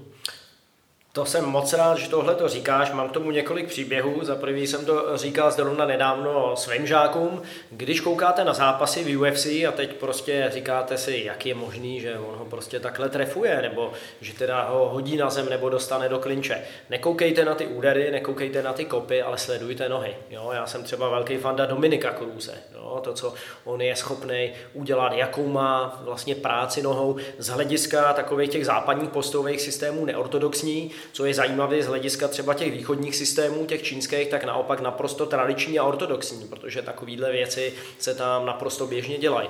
A, a tak jako máme určitou poziční dominanci v tom boji na zemi, no tak proč by neměla být poziční dominance eh, v tom postoji? Já jsem velký fan ghostboxingu, Phila Normana a to, co on udělal prostě s counter-strikingem, jo, prostě proti údery, kdy soupeř bouchá proti vám, vy mu nějak uhnete pomocí chytrý, šikovný práce těla, chytrý, šikovný práce nohou, tak, eh, tak je, to, je to naprostá pecka. Takže hledat tu dominantní, eh, tu, tu poziční převahu, hledat ji všude, hledat ji v postoji, ne takovej ten, to, co mají lidi rádi, jak se tomu říká, tou tutou, jo, stojíme proti sobě a teď to tam posíláme granáty, no to už taky může být taky náhoda, že jo, kdo trefí první a, a kdo ne, ale ten, kdo dokáže si získat eh, tu poziční výhodu, ať už to je v postoji, ať už to je na zemi, ať už dokáže ovládat tu vzdálenost, vlastně, ve které se to bude eh, odehrávat, jo? tak teda dlouhá, tak kickboxingová, nebo naopak to přenesem do klinče, nebo to přenesem na zem, tak má ohromnou výhodu a v tom je skvělý, že to MMAčko, jak říká jeden z mých kamarádů a učitelů, David Rogers je jako kámen, nůžky, papír. Když někdo prostě umí boxovat a já s ním budu chtít boxovat, no tak a jsem horší, tak to mám docela blbý, že jo? ale můžu mu pořád třeba rozkopávat nohy, anebo hodně uhejbat, lákat ho na sebe a pak se potopit a vzít ho dolů na takedown. Druhá ještě historka, jenom krátce, jestli můžu. Když jsme dělali s mým kamarádem Ivanem Rzounkem a učitelem Wing Chun a Choleifat a čínských systémů výzkum v Číně, tak jsme tam naštívili spoustu starých mistrů a kladli jsme jim podobné záludné otázky jako já dneska tobě a ptali jsme se jich taky na to, co je právě to nejdůležitější. A hádej, co všichni do jednoho, bez výjimky, řekli mápou, mápou znamená postoje a práce nohou. Všichni bez výjimky. Takže mám radost, že takhle stará moudrost, ta zkušenost je vlastně potvrzená i, i moderní praxi takhle. Takže super. Tak vzhledem k tomu, že jsem to teďka vymýšlel na místě, až potom, co jsem tu otázku dostal, tak uh, mi udělal radost. Musím říct, že takhle jsem párkrát měl radost z toho, když mi někdo zpětně řekl, že něco z toho, jak třeba učím, takže stejně to učí dané hry, já jsem to třeba nevěděl tak to vždycky beru jako takový ultimátní potvrzení toho, že OK, v tomhle asi nejdu úplně špatným směrem, když nějaká hele, kapacita to vidí stejně. O tom je můj podcast, když něco nevíš, tak se mě zeptej, jo? Dobře, dobře, já se budu ptát. Kdyby chtěli diváci jeden zápas, na kterém můžou sledovat právě třeba, jak vypadá dobře práce nohou, tak uh, doporučuji poslední zápas Davida Dvořáka předtím, než šel do UFC. Bylo to mhm. tady v Praze na Štvanici, myslím si, že to rok a půl zpátky, možná dva roky už teďka to bude. A je to proti Ukrajincovi, který se jmenoval Arsen křesním a příjmením, nebo příjmením byl Arsen. Prostě poslední zápas před mm-hmm. David teda mimo jiné má poslední prohru v roce 2012, takže ten klub mm. už asi zapomněl, jak se prohrává. Mm. Teď je na sérii asi 16 výher v řadě a do toho UFC dokonce všechny ukončil před limitem než tam došel do ligy mistrů, tam už to samozřejmě tak lehko štípat nešlo, byť tady taky nešlo lehko. A tenhle soupeř měl ještě lepší bilanci než David, měl to myslím 16-1, když proti Davidovi nastupoval. A bylo tam právě krásně vidět, jak on si tím pohybem připravuje ty situace, načítá si soupeře a on si vybírá, kdy je vhodný hmm. do té výměny. Hmm. A když je to o tom, že je sice v dobré pozici, ale jeho soupeř je v taky dobré pozici, tak eh, David do té výměny nejde. A nebo hmm. ne vždycky, aby ten soupeř nikdy nevěděl, kdy to přijde. Hmm. A ultimátně je to pak hodně o tom vytváření úhlu. Hmm. A vy to několikrát zkusíte, většinou třeba soupeř to dobře dorovná a vy se rozhodnete to nevyužít a nejdete do toho útoku naplno a pak ve chvíli, kdy se vám podaří vytvořit úhel, tak eh, my jsme velice dobře vybaveni na hrozby, které přichází ze předu mm-hmm. a ve chvíli spoustu, nehledě na to, o kterém se budeme bavit systému, ať je to wrestling, grappling, striking, eh, libovolné bojové umění, box, sport, relativně všem, když získáte úhel na soupeři, který už nemíří přímo na vás, ale ale míří dopředu relativně do prázdna, protože vy jste zmizeli z toho mm-hmm. prostoru přímo před ním a získali jste úhel, tak budete mít vždycky obrovskou výhodu. A samozřejmě není to o tom, že máte všechny karty v rukávu, on může nějakým způsobem zvolit nějaký to z otočky, může tam e, přijít vždycky nějaká varianta, ale řekněme, že z té situace 50 na 50, kdy oba jste připraveni velmi dobře, tak vy jste trošku získali výhodu. A ultimátní úhel je, když se dostanete přímo za soupeře. Takže proto i v grapplingu... A jebnete ho baseballkou ze zádu do hlavy, Samozřejmě. Jak říkal jeden můj kamarád, když s někým nevíš rady, tak musíš pěkně charakterně ze zadu železnou tyčí v hlavě. tak eh, v tomhle třeba v grapplingu a věřím, že i v MMA je jedna z nejdominantnějších pozic, kterou můžete dostat, je když soupeři vezmete záda, že se hmm. dostanete za něj a jste schopni tu pozici stabilizovat, tak eh, je hrozně těžký ohrozit soupeře, který je přímo za váma a ideálně ještě zkrátil tu vzdálenost a stabilizoval tu pozici. Takže berte i, i v tom boxu, hledejte kolikrát sbírání uhlů, kolikrát, když se podíváte na tu situaci těsně předtím, než Mike Tyson někoho vypnul, tak to bylo o tom, že on mu zaplava, zaplul někam pod nějakou ruku a získal na toho soupeře úhel, kdy on už nebyl schopný přesně číst jeho pohyb a dřív, než se k němu dotočil, tak mu tam přistála ta strašná rána. No a i když, i když mu vezmu aspoň jednu ruku, že, jo, že prostě on mě třeba už z té zadní nemá na mě dosah a nebo to nebude takový dělo, řekněme z té přední, tak už i malá výhoda je, je ohromná výhoda. A tohle to si myslím, co je společný jak sebeobraně, tak vlastně i těm bojovým sportům, že lidi si myslí, že jakoby fair je, že teda se postavíme proti sobě eh, a teď jako se budeme sekat. Že jo? No fair je, že dodržujeme pravidla té dané disciplíny, ale v rámci těch pravidel pořád hledám, jak získat eh, nějakou výhodu. Získat dominantní úhel, dostat se mu dozad, eh, použít větší a více svalový skupin oproti jeho izolovanému, řekněme, kloubu a všechno, co tady zmiňujeme. To možná posluchače trochu inspiruje v tom, protože ty bojové sporty mají pověst eh, prostě, že to je jako pro tupce, že jo, jo a vy, co teď posloucháte, tak eh, jste zcela jistě zjistili, že Honza je docela chytrý, že? A že spousta eh, koučů a učitelů a cvičenců, že o, tom, že o tom přemýšlí a že ty jejich výsledky Eh, jsou jistě díky tomu, že mají ten morál a mají tu disciplínu a že prostě makají a, a že jsou to válečníci, to jo, ale, ale jsou to taky chytrý a přemýšliví lidi, jo. Máme, máme kluky, že jo, zmiňovali jsme Pršího, no tak ten se věnuje čínské medicíně, to není prostě žádný, žádný jako lolo, že jo, John Denneher, uh, filozof, tak to je zase mě, mě celkem blízké, takže uh, ten ideál starořecký tý kalokagátie, ten, ten, toho komplexního rozvoje těla a ducha, myslím si, že prostě k, k té dobré knižce je dobrý uh, přidat prostě nějakou, nějakou formu bojovek. Třeba zrovna ten David Dvořák, o kterém se bavíme, tak hrál závodní šachy předtím, než se dal na MMA.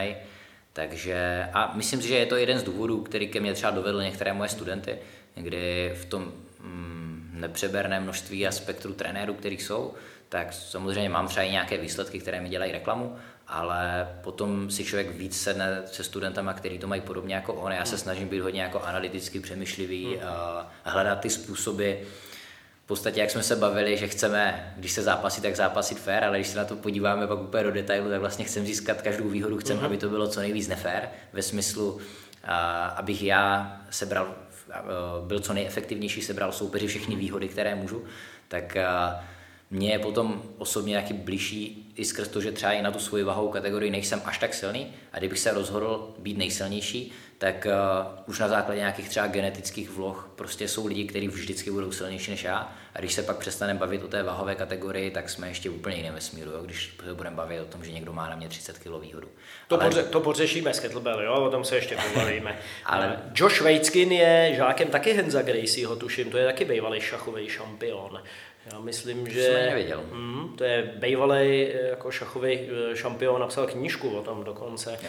Jo. A zmiňovali jsme několikrát Davida Dvořáka. Davide, jestli nás posloucháš, tak jsme na tebe strašně pišní. Myslím, my všichni tady eh, v Česku, na Moravě a Slesku a držíme ti palce do dalších zápasů.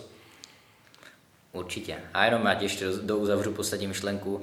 Nemůžete být vždycky silnější než soupeř, ale vždycky můžete být efektivnější než hmm. soupeř. Hmm ten, ten, čím se stále vracíme k tomu umění, že to člověk skutečně umí. Super. Jak, jak se ty sám učíš a, a jak se ty sám zlepšuješ? Ty už to nakousnul v úvodu, a tak jestli to můžeš trošku víc rozebrat.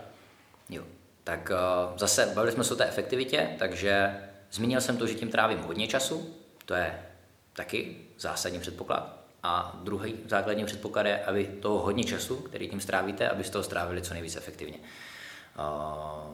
Může se to i lišit, pokud je něco, co třeba pro mě osobně sledování instruktážních videí, co já vím, že je přínosné, ale moc mě to nebaví, tak jsem schopný to dělat určité množství času a pak už bych musel jít třeba na sílu a už to nebude s takovým zájmem, s takovým entuziasmem, nebude to pro mě zase tak zajímavé. Co třeba mě osobně hodně vyhovuje jako forma studia a zlepšování se, že se dívám na zápasy na vysoké úrovni a úplně ideálně zápasníků, kteří mě zajímají. Takže já se budu dívat na některé zápasy relativně napříč celým spektrem, ale nejvíc budu chtít studovat zápasníky, kteří jsou poblíž mojí váhové kategorie a ideálně zápasy stylem, který mě se líbí.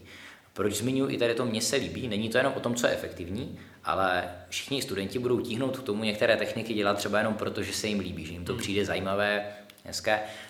A když se protne to, že je to efektivní a do toho se to tomu jsou, uh, cvičenci studentovi líbí, tak to má velkou výhodu v tom, že on prostě bude daleko víc chtít se v tom zlepšit, jo? že mu to bude připadat zajímavější, zábavnější, takže když to pak vezmu tady na tenhle příklad, tím, že mě baví sledovat ty zápasy, víc než instruktážní videa, tak já jsem schopný tím strávit výrazně víc času a pokud ten čas bude takhle jako budu využívat efektivně, takže to nebude jenom o tom, že se podívám na ten zápas a vemu další a jdu na další, ale já si skutečně třeba vracím sekvence, mm. kde se stává nějaká technika, byla tam třeba důležitá změna pozice a já nemám pocit, že ji rozumím úplně, mm. tak já si ji 12krát vrátím, dokud mm. nepochopím, co se tam stalo. A samozřejmě nepochybuju o tom, že pořád tam proběhnou nějaké sekvence, které já nejsem schopný pobrat úplně stoprocentně, nebo třeba ta sekvence není dokončená, takže uh, jo, tam proběhne jenom část nějaké varianty, já nemám možnost to rozebrat celé, ale tak věřím, že jsem se takhle naučil spoustu věcí. A kromě těch věcí, které uh, jsme schopni uh, rozumově pobrat a na, pak to někomu vysvětlit po tom zápase, jo, tady Gary prostě bral soupeři záda, ten mu z toho zkusil zarolovat a díky tomu, že mu zablokoval bok a chodidlem mu zablokoval koleno, tak byl schopný nasadit háček a dostal se mu dozad. Tak uh, je tam taky spousta věcí, které tak nějak nasáváme podvědomě. Tím, že sledujeme precizně prováděné pohyby a, a kvalitní techniky a to, jak to má správně vypadat, tak to, tak to tak nějak dostáváme pod kůži způsobem, který se hodně těžko definuje, ale náš mozek eh, je hodně šikovnější, než si mnozí z nás myslí a i spoustu věcí, které nedokážeme vysvětlit, eh, tak prostě nasajeme. A jenom tím, že budete v tělocvičně okolo lidí, kteří jsou velice efektivní, tak krom těch věcí, kterých se vědomě naučíte, tak se taky budete dívat, jak třeba kope do někdo, kdo je fakt šikovný, a přestože byste byli schopni popsat jenom dvě, tři informace, když byste měli slovy vyjádřit, co se děje, tak tak nějak podvědomě vnímáte těch informací daleko víc a vlastně sledování a napodobování je nám nejpřirozenější druh učení. Hmm. Dřív, než jsme se naučili mluvit a i děti, vlastně nejpřirozenější způsob, jak se děti učí, je to, že sledují dospělí a pak po ně opakují to, co vidí. Zvířata, to, co neumí instinktivně, tak se naučí tím, že sledují starší ve své smečce nebo rodiče nebo eh, ve svém okolí a napodobují ty pohyby a snaží se vlastně převzít to nejefektivnější z toho, co kolem sebe vidí. Takže i nám je velice přirozené tady tohle. Takže můj tip tady z téhle informace, kterou jsem vám předal, nějaký praktický, že když se zraníte, tak si můžete sednout doma na gauč a vzít balíček chipsů a koukat na nějakou telenovelu, a nebo můžete být rozumnější a buď do toho gymu, i když si nemůžete zatrénovat, udržet kontakt s tím, mm-hmm. co studujete, anebo aspoň doma si s těma chipsama můžete pustit nějaký kvalitní zápas v tom, v čem se chcete rozvíjet a dál nasávat ty vědomosti. Skvělý, skvělý. Uh zase spousta věcí se mi hodně hlavou, jak jsem říkal, jedna taková jako vážně, nevážně. Já jsem taky doporučil uh, žákům, ať koukají na zápasy zápasníků, který je baví a půlka z nich koukala na zápasy uh, mokré tričko ženy v bahně a druhá na Lingerie uh, Ultimate Fighting, jestli znáš takový ty Neznám, zápasy ve spodním prádle, jako slečen a dam. No? Ne, tak to byl jenom vtip, jakoby nevážně.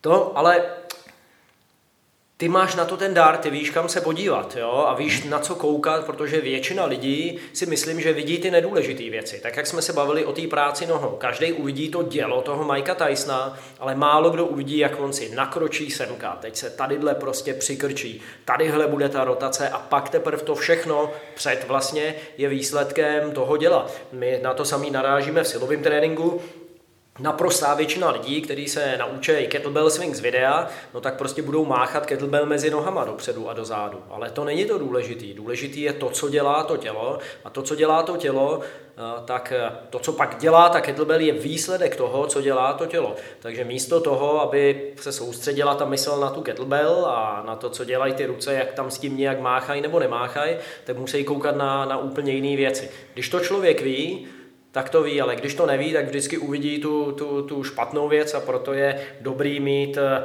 prostě dobrýho učitele, který ho minimálně takhle nasměřuje, tak jako teď si nasmě, nasměroval na naše posluchače, eh, co sledovat. Můj učitel silového tréninku Pavel Caculin, který on se zmiňoval, tak tohle to je právě jeho dar. Jo? On Louis Simons, slavný coach powerliftingový, tak on o mým učiteli řekl, On se podívá na to, co dělají ty nejsilnější lidi přirozeně, dokáže to dekonstruovat, rozdělit na částky, analyzovat a pak to seskládat a dát to pro nás běžný smrtelníky. Tohle to je jeho dar, takže on bude koukat na takové úplně disciplíny, které jsou úplně mimo silový trénink, prvoplánově, jako třeba na soutěže v páce, jo? nebo uh, já nevím, co dělají, co, co dělají elitní uh, gymnasti, co dělají elitní zápasníci, jakým způsobem pracují třeba v klinči a je schopný ty samé principy pak aplikovat na silový trénink a principy pak ze silového tréninku zase aplikovat, řekněme, na, na bojové umění a sporty, protože to je konec konců uh, taky jeho zázemí. Takže když člověk má ten dar, jako máš ty, Eh, nebo jako má on, tak, eh, tak eh, to je skvělý, ale ten dar se i dá rozvíjet, tak jak si, tak jak si před chvílí řekl. A co se mi hrozně líbí je, jo, jsi zraněný, no tak jako teď teda budu ležet doma na gauči a nebudu dělat vůbec nic, pořád se dá dělat něco. A ten komunitní aspekt je naprosto skvělý. Proto já říkám, že eh, i ve finále silový trénink a bojový sporty, že to je týmová záležitost. Když má člověk prostě dobrou partu a dobrý, dobrý tým, já radši tady budu prostě sedět eh, s nohou v sádře a budu koukat na kluky a okoukávat a cvičit s nějakým griperem třeba v ruce nebo, nebo něco takového, než jako dneska každý si to hned veme jako, jako výmluvu. Já jsem zraněný a teď teda nebudu půl roku trénovat. Spousta těch opravdu, který fakt chtějí, který převezmou tu osobní zodpovědnost za to, že chtějí být dobrý, tak vždycky hledá, jak trénovat okolo těch zranění, místo toho, aby hledali tu výmluvu. Obzvlášť potom, když se rozhodnete něco dělat výkonnostně nebo nedej bože profesionálně, tak potom málo kdy zažijete stav, kdy vám není vůbec absolutně nic, nezlobí vás žádné staré ani nové zranění. Právě teďka ještě v Rinders, mám možnost být obklopen tolika profíkama, tak právě člověk vidí, že jsou třeba v přípravě a potom, když si poslechnete některé historky, v tomhle doporučuji vybrat si nějaké vaše oblíbené MMA zápasníky, když byli třeba v Joe Rogan Experience nebo na nějakém hmm. podcastu, pak si poslechnete, že někdy třeba zápasník jde do zápasu s tím, že má zlomené dva prsty na noze, a má, je třeba na antibiotikách, nebo že má třeba tři, čtyři zranění, z nich jedno jediné by vás vyřadilo z provozu a on má zároveň tři, čtyři, do toho je na antibiotikách a do toho dělá brutální weight cut, který by spoustu lidí naprosto odrovnalo. A 24 hodin potom jde a nastoupí proti naprosto extrémně nebezpečnému soupeři, kde je obrovská šance, že ten soupeř mu prostě ustřelí hlavu nějakou hroznou ránou, tak je to, je to fakt obdivuhodný. Často je to právě o tom, že kdo opravdu chce, tak už musí hledat cestu kolem těch zranění a otázka je pak právě i v tom zdraví, i pro ty rekreační sportovce bych určitě doporučil, když vám prostě něco vás zlobí a ne, ne, nepřipadáte si úplně stoprocentní, tak eh, přestat dělat úplně všechno je vždycky špatně. Mm. Já třeba mám problém trošku s sebekontrolou, co se týče jídla, když mám zranění, a nejsem schopný trénovat pořádně, tak mám tendence se trošku urvat z řetězu i ohledně toho, co jím, ale snažím se, aby i když třeba nejsem úplně stoprocentní, tak pořád, aby ta pohybová praxe tam byla aspoň nějaká a najít si to, co můžu a co můžu dál rozvíjet a, a v tom prostě pokračovat. No. Hmm, hmm. Super, zmínil jsi, jak ty sám se učíš a jak se zlepšuješ. Jak ty učíš? Vy jste otevřeli nedávno v Brně eh, SWAC Academy, eh, jestli to dobře vyslovuju, je to S2TV a G, ty nám, ty nám, obzl, ty nám vysvětlíš tuhle tu zkratku, takže eh, kromě toho, že učí spoustu seminářů, specializovaných kurzů, příprav, profíky a tak dále, tak eh, máte gym, eh, lekce pro nás obyčejné smrtelníky. Jakým způsobem teda ty učíš, když se věnuješ svým žákům? Je to zase o tom, jestli se bavíme skupinová lekce, soukromá lekce, jestli je to někdo, kdo chce zápasit v profesionálním MMA, nebo je to někdo, kdo přišel na trénink a vlastně pořádně neví a tak u takového člověka budu chtít, aby nehledě na to, jak dlouho, jak intenzivně bude trénovat, tak aby hlavně odešel v lepší kondici, ideálně s nějakýma dobrýma pohybovými návykama a aby si to užil. A když budu mít uh, někoho, jako se mi stalo třeba nějaký rok zpátky, že přišel extrémně dobrý profesionální zápasník v tajském boxu, Matěj Peňaz, který prostě měl nula zápasů v MMA, ale strašně moc a na hodně vysoké úrovni v tajském boxu, tak s takovým, soube, s takovým studentem samozřejmě pracuji úplně jinak. Když se budeme bavit o těch běžných lekcích, tak na té začátečnické úrovni je to o tom vytvořit si základní pohybové návyky, aby jsme byli schopni provádět většinu technik v tom sportu a aby, aby se ti studenti nezranili, takže třeba nějak, učíme se nějaké pády, jak zarolovat, jak být efektivní v těch uh, pohybech. Samozřejmě je tam i nějaká fyzická adaptace, takže i to, že se člověk naučí trošku padat, zopakuje nějaké pohyby, tak vede k tomu, že se prostě adaptuje ten pohybový systém. A Samozřejmě u nás hlavně formou těch sparingů, ale i těch drillů se potom rozvíjí nějak kondice, nějak silové dovednosti, obzvlášť jako specifické k tomu sportu. A na té, řekněme, nižší úrovni, spíš takových hobíků, bych řekl, že je to velice často i eh, dostatečná, dostatečná třeba příprava tady v tomhle směru, že si po tréninku můžou dát pár zibů a tak a i takhle udělají daleko víc, než jejich soupeři, protože tím, že se někoho snaží utáhnout nebo ho zvednout v nějakým takedownu, tak ona je to docela dobrá silovka a docela dobrý kardio, protože on se u toho brání a když se to povede nebo nepovede, tak pak pokračujeme dál a nedáme si tam dvě pauzy před, před druhým pokusem o, o takedown. Nejlepší Takže... kondiční příprava pro MMA je MMA. S tímhle, s tímhle naprosto souhlasím a právě když se pak třeba nakupí zranění, anebo člověk potřebuje, už má třeba spoustu zkušeností, dneska už někteří MMA profesionální zápasníci mají tolik zápasů, že říkají, že už třeba v přípravě buď skoro vůbec, anebo někteří dokonce vůbec nespárujou, tak je to i proto, že oni už tím strávili tolik tisíc hodin, mm. že, že už prostě jsou schopni třeba v rámci stínování láp a nějakých nácviků si, si najet ty věci, které potřebují a chcou si třeba chránit ten mozek nebo chránit ten pohybový systém, kde se chcou vyhnout to, těm rizikům třeba toho zranění. Tak jenom takhle třeba budu trénovat s lidmi, kteří uh, přijdou a chtěl bych, když se za půl roku rozhodnou, že se chcou odstěhovat nebo že to není sport pro ně nebo něco jiného, tak bych chtěl, aby odešli od nás ze dveří a byli lepší ve smyslu, že když spadnou z kola, tak bude větší šance, že si zarolují přes rameno a nezlomí si ruku, kterou pod sebe blbě strčí. A, a nebo že když se pak rozhodnou jít na jiný sport, tak už budou mít třeba o něco silnější některé dobré pohybové návyky. A, takže aby odešli lepší tady v tomhle smyslu. Mm-hmm. A zároveň spousta, spousta lidí takhle chodí a cvičí a hodně důležité je pro ně i ten sociální aspekt. Takže třeba něk, myslím si, že prokletí některých trenérů je trochu moc to, že byť to zní jako hloupě, tak až moc lpí na tom sportu. Já mám, a má to takhle v, v každém gymu, věřím, eh, plno trenérů, že jim prostě dojde někdo, kdo je tam hodně kvůli těm lidem, ten sport ho třeba baví, ale i důležitější aspekt je pro něj to, aby se na tom tréninku zasmál, aby si, aby si užil to prostředí mezi fajn lidma a tohle pro ní často může být i důležitější, než jenom zlepšit se v tom sportu. Hmm. Takže radši, než abych extrémně tlačil na všechny, tak já u nás jedu takové prostředí, že, že je to fakt jako v pohodovém duchu, aby se tam lidi cítili příjemně. Já jim u toho nabízím, nabízím to možnost se v těch technikách zlepšit a zároveň tam kolem sebe mají ty závodníky a ty lidi, kteří jsou fakt dobří. A ti, kteří to v sobě mají a chcou se zlepšovat, chcou jezdit na závody a tak, tak tam tu možnost mají a já jim rád nabídnu. Ale určitě to není to, že bych tlačil všechny, jako že musíte kdo tady u mě bude chodit a za půl roku prostě nebude excelentní a nebude mlátit všechny ostatní, tak, tak tady nemá co dělat. To určitě není, není směr, který bych se vydával. Hmm.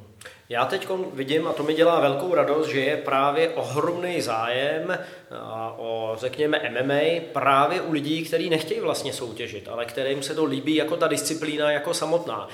Tím, jak to je komplexní záležitost, ať už co se týče rozvoje těch základních pohybových návyků, to, že tam člověk může bouchat, to, že tam může kopat, může zápasit v klinči, může bojovat na zemi a Prostě tohle to je na tom oslovuje a když to cvičí v dobrý partě a u dobrýho učitele, neodcházejí prostě s rozkopanou nohou a s monoklem a rozbitým nosem každý trénink, ale prostě chytřej to, cvičej to chytře, rozumně, tak, eh, tak se pořád rozvíjejí a nemají, nemají ty ambice. Takže myslím si, že tohle to je super, pak samozřejmě koukají na ty UFCčka, na ty oktagony a je to pro ně motivace, že jo, ale sami třeba nemají ty ambice, ale osobně pořád prostě rostou, pořád se zlepšují. Super. Kdyby si měl dát jednu jedinou radu začátečníkům, třeba založenou na nějakých nejčastějších chybách, co dělají, anebo něco, co by určitě neměli opominout, a jednu jedinou radu pokročilým už žákům, řekněme už hraničící, řekněme s přechodem do profi, jaký by to byly rady? Začátečník versus pokročilý. Tak začátečník, když máš dobrýho trenéra, nesnaž se být chytřejší než on. A, jak říkal z mých prvních trenérů Martin Mikulášek, kterého znáš taky, tak já měl, ten mi toho i v době, kdy už mě neučil techniky, tak mě učil spoustu jiných věcí, ať už o biznise, o učení a tak, tak určitě ho považuji za jednoho ze svých mentorů, tímhle ho zdravím, jestli to uslyší. A určitě ho budu chtít eh, pozvat do Semper Fortis podcastu ohledně reální sebeobrany. Zdravíme Martine tak eh, ten měl tady v tomhle úžasnou hlášku, říkal, že někteří eh, lidi přijdou na seminář proto, aby mu mohli říct tu svoji pravdu. Což je vždycky zábavný, když někdo si vlastně zaplatí tvůj čas, aby tam přišel a místo toho, aby se snažil od tebe převzít to nejlepší, co ty mu můžeš dát, tak on ti chce říct, že on to dělá jinak a ukázat jak. Samozřejmě ve většině případů, když si na to jak dobrý, že učíš semináře, na který tě chodí lidi, tak nejspíš to, co učíš, bude když to řeknu na férovku, asi lepší než 95% toho, co v těch oblastech, které učíš, by ti chtěl ukázat průměrný člověk, co prostě přijde z ulice, nebo to dělá výrazně kratší dobu, ale je to zábavný. No. Takže v tomhle směru si můžete ušetřit hodně času, když nebudete chtít sami objevit každou slepou uličku.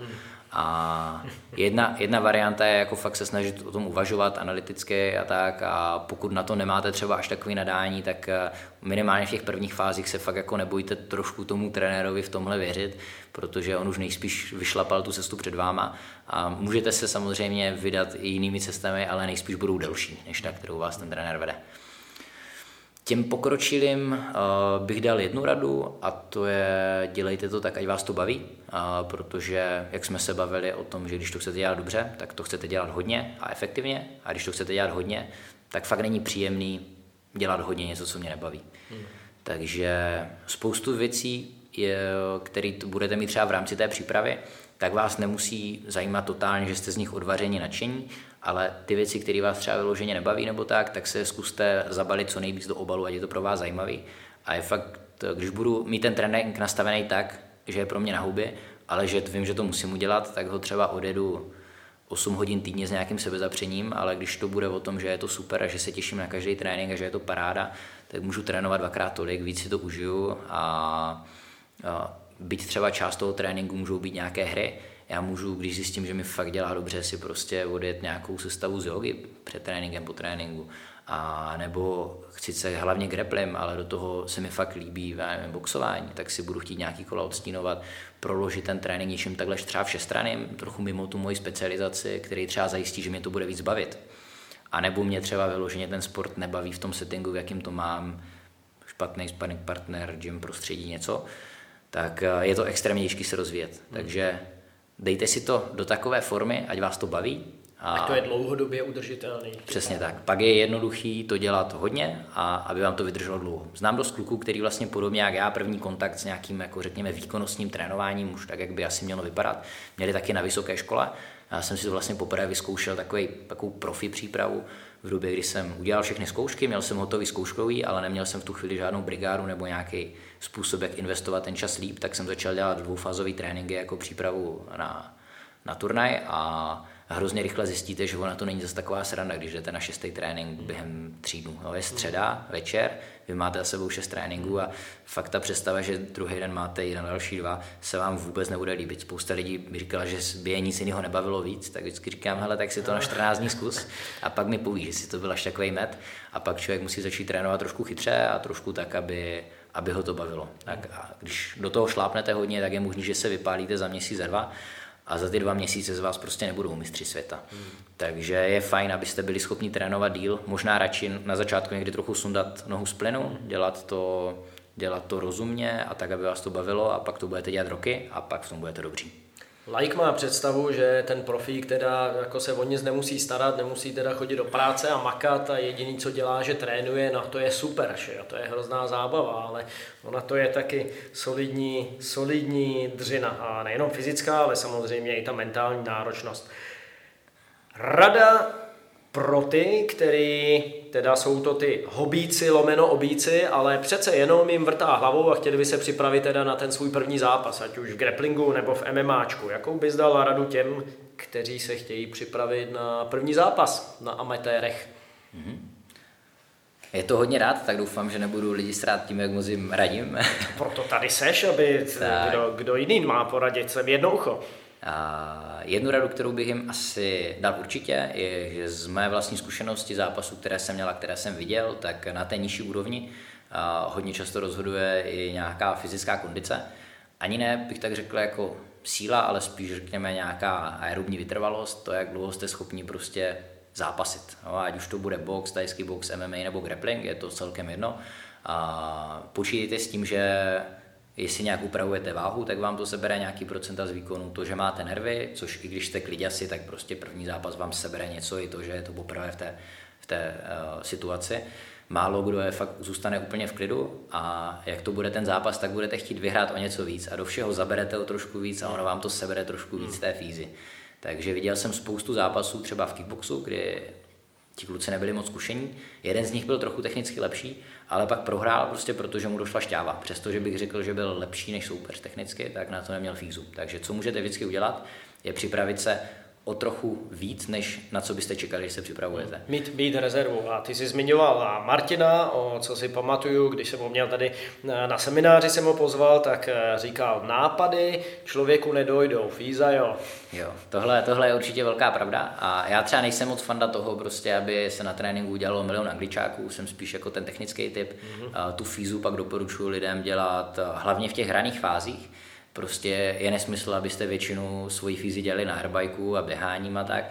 Jestli chcete být dobří v grapplingu, tak hodně grapplete, mm-hmm. ale může to být o tom, že si třeba uděláte, vyčleníte si nějaké kola, kdy fakt nebudete odpočívat v pozicích, kdy půjdete na rozvoj dovednosti, je to super, dlouhý kola, hrát si s tím, zkoušet si věci, pak jste v přípravě na závody, tak si vyčleníte třeba dva, tři tréninky v týdnu, kdy se domluvíte se sparring partnerama, ale normálně jsme na sebe hodní, teďka si chceme přiblížit tu situaci tomu, jak to bude v tom zápase, takže do sebe prostě trošku víc šlápnem a ať si to vyzkoušíme, jaký to je.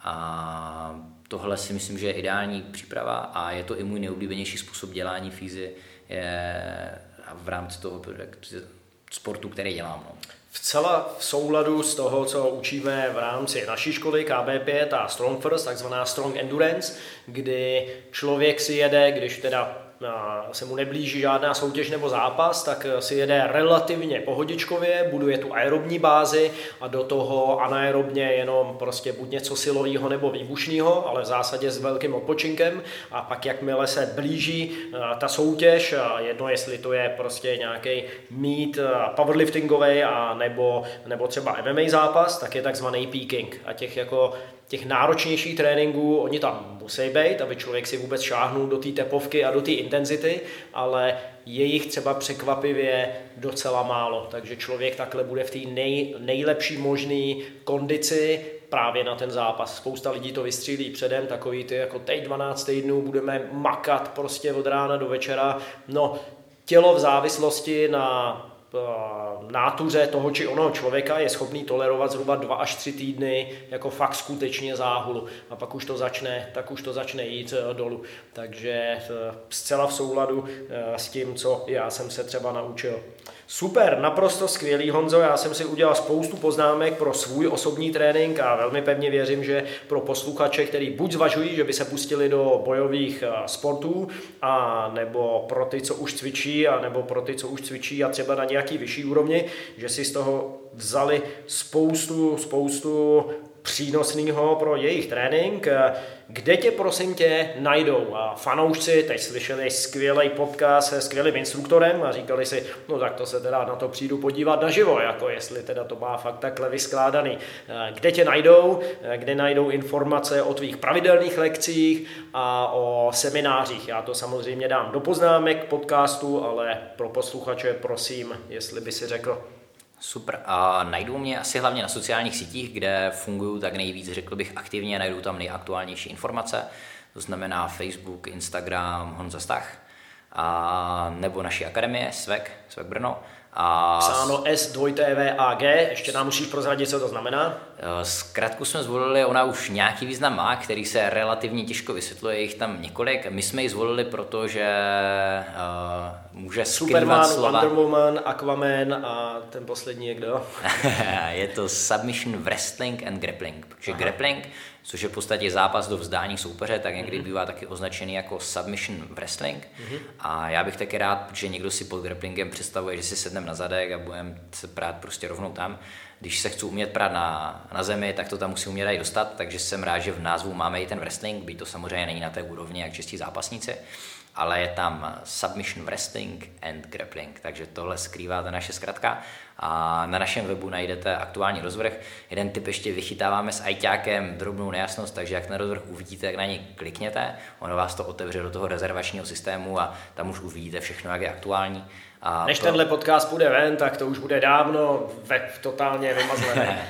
Doufám, že jo. A co bych ještě vám zmínil, pokud máte zájem o akce, kterých vlastně to je takové můj hlavní a, hlavní živobytí, bych řekl, povolání, věc, kterou trávím nejvíc času, že takhle jezdím, dělám různý kempy, semináře, když mrknete na ty sociální sítě, co jsem chtěl říct hlavně, tam prostě najdete tam velice eh, tady ty informace o různých kempech, seminářích, který připravuju, hážem to do storíček, sdílím to na těch sítích, takže tohle je asi nejjednodušší způsob, jak zůstat v kontaktu a můžete na nějakou akci dorazit, rád vás uvidím. A samozřejmě koučové, majitelé gymu, tak eh, můžete Honzu pozvat a uspořádat eh, seminář ve vaší tělocvičně. Určitě, určitě nebudete litovat, bude to stát za to.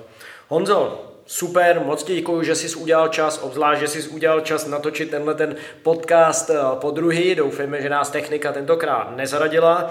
Já přeju hodně úspěchů nejenom tobě eh, ve tvojí zápasnické kariéře a ve tvojí eh, coachingové kariéře, kariéře tvýho učitele. Jako, jako učitele přeju samozřejmě úspěch a, a tvýmu džimu a samozřejmě tvým žákům, takže jsem moc rád, že jsi udělal čas, těším se znovu na viděnou a těším se, že se o tebe budu moci naučit něco, co se týče tajemství grapplingu a bojových sportů. Díky moc, Honzo. Děkuji moc za pozvání a za příjemný pokec.